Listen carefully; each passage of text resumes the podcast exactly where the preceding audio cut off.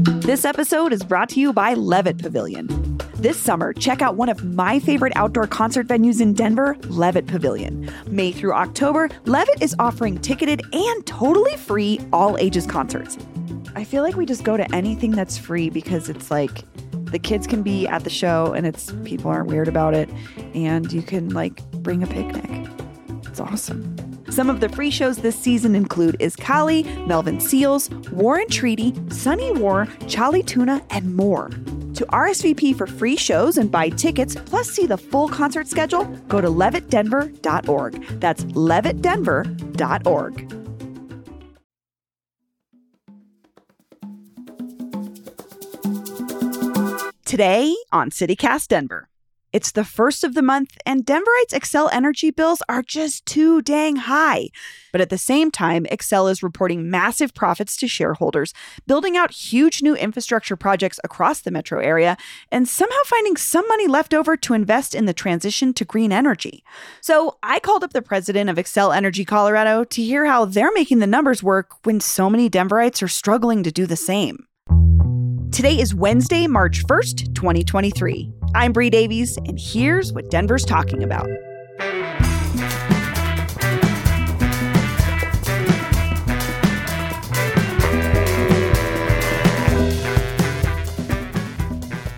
Robert Kenney, welcome to CityCast Denver. Well, thank you for having me. Thanks for the invitation to be here.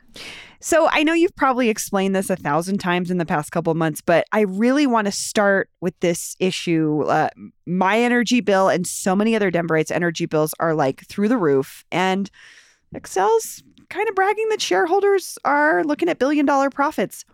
What is going on? Well, Bree, first of all, let me say, you know, thank you for inviting me to be on here and talk to your listeners, our customers. And let me also say that, you know, we recognize that for some of our customers, our most vulnerable customers that are low income or fixed income, any rate increase can be very, very challenging. And that's why we offer energy assistance in the form of bill um, assistance, bill payment assistance, directing our customers to other resources, helping them to use their energy more efficiently. So, first, I just wanted to start with that, that we recognize that these can be challenging times, particularly for our most vulnerable customers the reason that this is happening, the recent spike that we've seen in energy bills, um, can be attributable attributed to a couple of different things. Um, the biggest and most significant driving factor has been the increase in fuel costs. So the wholesale price of natural gas makes up the biggest portion of most customers' bills, and that's driven by global supply and demand market forces. Um, natural gas is used to heat customers' homes and businesses as well as to generate electricity. We do pass that cost on directly to our customers without a markup. And just to put a fine point on it, we don't make a profit on the increased wholesale price of natural gas. The other contributing factor was this year's cold weather, which has impacted customers' bills with higher than average natural gas use. And just as an example, customers used 35, almost 36% more natural gas in November of 2022 than they did in November of 21. Now, I will say that natural gas prices are starting to come down.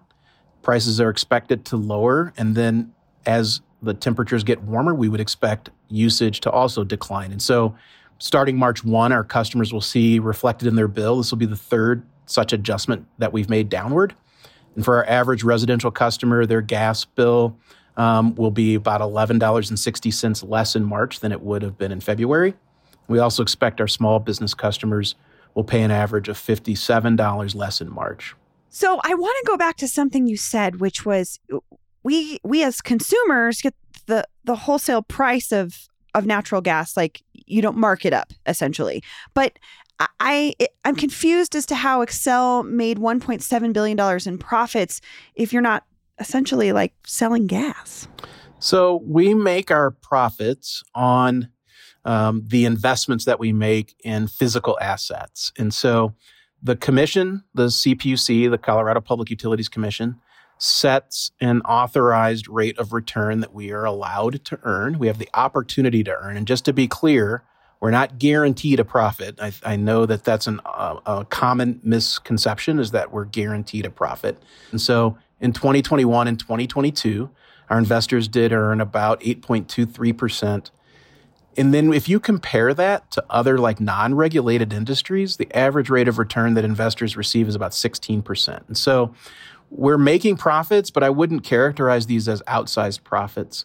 And then the last point that I would make is that those investments that we make are directly into our communities. And, and so the amount of investment that we make typically exceeds the amount that we've invested. You mentioned, I think, $1.7 billion in, in profits that we've made across our enterprise. We've invested on an annual basis um, $5 billion in upgrades to the system, improving the reliability, investing in capacity that'll be necessary as we continue driving the clean energy transition. And so we have to go out into the market and raise that additional capital in order to be able to make those investments. I want to talk about two things you just mentioned the investments that you profit on and then the the clean energy or the green energy movement. I know Coloradans are interested in increasing our electrification in in part to help offset the high price of natural gas. But recently, Xcel has come under fire for taking, in some cases, up to 12 months to hook up a customer's solar panels to the grid. And it's costing those environmentally conscious people a, a lot of money. I wonder. Is this does Xcel not want us to be transitioning to green energy? No, nothing could be further from the truth. We were one of the first companies back in 2008 to make really strong carbon commitments. And we are committed to delivering 100% carbon free electricity by 2050. We're on track to do that. Our clean energy investments that we've made so far in Colorado alone have saved our customers about $700 million. So we are driving um, the clean energy transition. We will be bringing on nearly 5,500 megawatts of new wind and solar between 2021 and 2030. And then to your specific question about customers um, hooking up solar rooftop and the delays that have been happening as a result of that. I will start by saying we are we've apologized to our customers for that, and the and it's not anything other than um, increased capacity and applications that we saw after the Inflation Reduction Act was passed. We saw a big flurry and rush of applications in response to that. Um, and we just were caught flat footed without enough contractors and, and coworkers to make those uh, installations. So we have been very clear with our customers that we um, are sorry for that fact. We have brought on more contractors and outside contractors to help with the interconnection process. And we are on track to have that backlog cleared by early March. So there's there's no desire to impede or act as an obstacle to customers wanting to deploy that technology. So that's awesome. And I think that those moves are great. But I, I also, I, am concerned because Xcel is investing hundreds of millions of dollars per year in natural gas infrastructure still. Like I'm thinking about there's this $32 million pipeline project underway along 14th Avenue near Sloan's Lake. And that's going to be paid off in like decades. So I, I wonder, is there a plan to help us as customers get off the gas?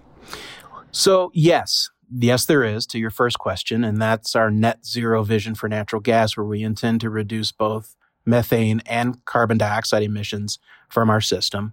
Um, with respect to the specific project that you mentioned, we are committed today. We have investments that we have to make today to help customers uh, today. So we're providing safe, reliable, and affordable natural gas service um, in the particular West Metro area near Sloan's Lake. There, the natural gas system is nearing its capacity, and we anticipate that there's going to be continued residential and business growth that can't be served by the existing system. So that project is necessary to reinforce the existing natural gas system there. Um, that project is also needed to continue serving our customers in extreme cold weather events. And so when temperatures drop natural gas goes up as customers heat their homes. That causes the pressure in the line to go down. And as the pressure drops, our ability to push gas through that system is reduced. And so our ultimate ability to be able to serve customers in cold weather would be inhibited by the current constraints of the system. Our estimates show that with the new 12 inch high pressure gas line that we're installing, without that, I mean, 6,000 customers in that area could lose service during an extreme cold weather event. And so while we are making investments in some of the existing gas system, we are simultaneously increasing our investments in renewable energy and bringing on more renewable energy simultaneously.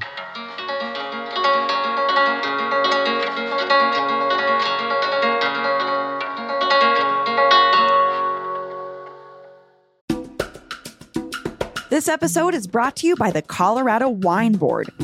Because the wine community here is like surprisingly robust. I mean, think about Bigsby's Folly and Infinite Monkey Theorem here in Denver alone, and there are urban wineries all across the Front Range. Then there's the Western Slope, Paonia, I mean, Palisade. Hello, Palisade wine, are you kidding me? It didn't used to really be a thing, but from what I hear, it's very much a thing now. There are more than 165 wineries across Colorado to explore, and they produce all sorts of wine that reflect our unique culture and climate. So finding a label that you're going to love is easy, no matter where your adventure takes you. Discover it for yourself and support local winemakers at coloradowine.com. That's coloradowine.com. So it, it, sounds like it's not as easy as just like we'll stop using gas and we'll move to green. Like we have to have a transitionary period. Because yes. I'm also thinking about what you're explaining is like I'm thinking about that area on the north side. Of course, it's growing. Like I mean, it's been growing for the last decade. So I, I think about I think that's the struggle for for consumers is how do we help make that change if it's if it's hard for us to sort of get away from gas. Well, I, I think you described it exactly correctly. It is a transition. And, you know, our obligation is to do it in an orderly way. And I often say we we we have to, as Xcel, we live with the ands. We have to provide safe and reliable and affordable and increasingly green. And we have to do all those things simultaneously. And so we're required to live in the ands and balance those things. And so we are working to make this transition as expeditious and as affordable and as orderly as possible uh, but I would assume there's a there's a shareholder element too. Like it's it's a challenge too. Is like there's folks that need to make money off of this and doing that transition to green energy. You're correct. We do have to balance the interests of our customers, our communities, and our shareholders. And and we we do that. The, the other thing I always like to mention and want our customers to keep in mind is that, you know, we are also investing in our communities in other ways. So, for instance, we pay $225 million in property taxes every year.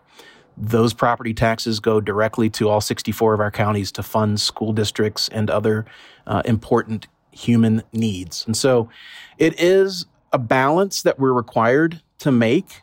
Um, but we also, and I want our customers and your listeners to know that we consider ourselves to be woven into the fabric of our communities. The people that work here, we have 4,000 employees, um, about half of which are represented by unions that have good paying jobs that are probably your family and friends and neighbors. And so we are uh, committed to being of service to our communities and our customers. I've heard from a lot of people, in, including Jon Caldara of the Libertarian Leaning Independence Institute, that they're concerned that Xcel is a monopoly Eh, monopolies don't have legitimate competition in a marketplace. Who do you see as Xcel's competition? Well, I'd say a couple of things. First of all, I think it's important to recognize the difference between a monopoly and a natural monopoly. And just to maybe economically nerd out for a moment, there are certain industries that are natural monopolies by virtue of economies of scale, by virtue of high capital costs. And so I like to say that you wouldn't want multiple people digging up the streets to put in natural gas lines or multiple people competing to put in poles and wires. And so certain industries are more amenable to being a natural monopoly. That's why we have public utility commissions to act as a proxy for competition. And so we're not an unchecked monopoly that just is, ch- is charging monopoly rents. We are a natural monopoly that is regulated by a state utilities commission that acts as a proxy for competition. That's been the case for 100 years. Second of all, just because we are a monopoly doesn't mean that we behave like monopolists. We treat our customers as if we are a competitive business, and it is our desire for our customers to believe and know that we value their business and that we're competing for it and we're behaving in a way that uh, we don't take them for granted. And so that's why when you mentioned the 4,000 uh, the backlog and interconnections of our solar customers, the, the first thing you heard me say was, you know, we've apologized to our customers and we're taking every step to make sure that they get the customer service that they deserve. And so, you know, I, I don't believe it is true that we take our customers for granted. I think it's quite the opposite. So, Robert, to wrap up, I would love to just give you some space to speak directly to Denverites who are facing financial hardship as a result of staggering energy bills. Whatever you'd like to share with them, uh, go right ahead. Well, let me just maybe end where I started and say thank you for the opportunity to come on and address your listeners, our customers, and say, Xcel Energy Colorado's original name was Public Service Company of Colorado. We do take very seriously the privilege that we have to serve our customers with an essential service and essential products. We have programs in place to help our most vulnerable customers via energy assistance. We work with a whole host of social service agencies, including um, Energy Outreach Colorado, to help get energy assistance into the hands of our customers. We want to help our customers use energy more efficiently. Uh, we have weatherization programs that are available for low income customers. And so I encourage customers to go to our website or, or call us to find out ways that we can help them, particularly before they get into trouble or before they see a big backlog. Um, but we have a whole host of ways that we are here to help our customers.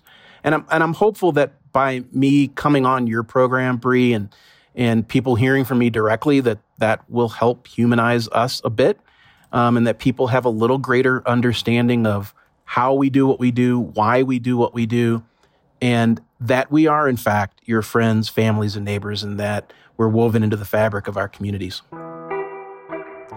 Robert Kenney, thank you so much for joining me. Bree, thank you so much for having me. I really enjoyed talking with you. After I spoke with Robert Kenney, our friend Sam Brasch at Colorado Public Radio reported a story that offers a different perspective on how Xcel Energy is approaching the complicated transition to green energy. According to documents Sam unearthed, a senior director at Xcel served as a founding board member for Coloradans for Energy Access, a nonprofit that's been promoting natural gas and fighting the transition to renewables. Xcel itself donated $80,000 to that same nonprofit in 2022. So we may have to talk more about this one. And here's what else Denverites are talking about. The Last of Us. The new prestige zombie drama from HBO recently featured a scene at the University of Eastern Colorado, which of course does not exist. According to the Denver Post, the show was filmed in Alberta, Canada, but many viewers noted the on screen portrayal looked a lot like the very real Colorado State University, even down to the animal mascot, the Eastern Colorado Bighorns. Not the Rams, specifically not the CSU Rams, presumably for legal reasons. And finally, we got an interesting response from a listener to my interview with Senator Michael Bennet about TikTok on Monday. Hey, CityCast and Bree. Uh, my name is Mark Mahold, and I live in, um, we're right near Florida in Sheridan. Um, and I just listened to the interview with Michael Bennet about TikTok, and I have to say that he basically just lost my vote at that point. Um, he kept talking about how we need to ban TikTok, ban TikTok, and then, oh, when it comes to U.S. companies, we need to have a come together as a democracy to decide on what's healthy. But but you got to ban TikTok because it's from China, and it is just. It felt like he fell for Facebook's propaganda articles that came out not too long ago trying to bash TikTok that pretended to be real journalism. And if if you can't differentiate between uh, U.S. companies hoovering up all your data to sell you targeted advertising and destroy your body image, uh, and Chinese companies doing the same, then I, I don't think you should be representing us. If you ever have a comment or a question after listening, we'd love to hear from you. Leave us a voicemail with your name and neighborhood, and you might hear it on the show. Our number is 720 500 5418. Again, you can call, leave us a voicemail, or you can text us at 720 500 5418. Oh, and a quick note about yesterday's show. Our producer Aaron O'Toole and I talked about the awesome new pollinator programs at the Butterfly Pavilion, but we neglected to say where we learned about them. That was a story from our friend Alayna Alvarez at Axios Denver, and we've included a link in the show notes if you want to read more. Sorry about that. That's all for today here on CityCast Denver. If you enjoyed the show, why not take a minute to tell Joel and Ellie about us? Rate the show wherever you get your podcasts and subscribe to our morning newsletter, Hey Denver, by texting Denver to 66866. We'll be back tomorrow morning with more news from around the city. See you later.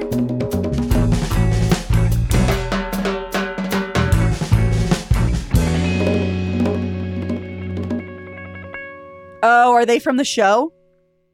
Okay, perfect. Okay. The show people will understand. Okay.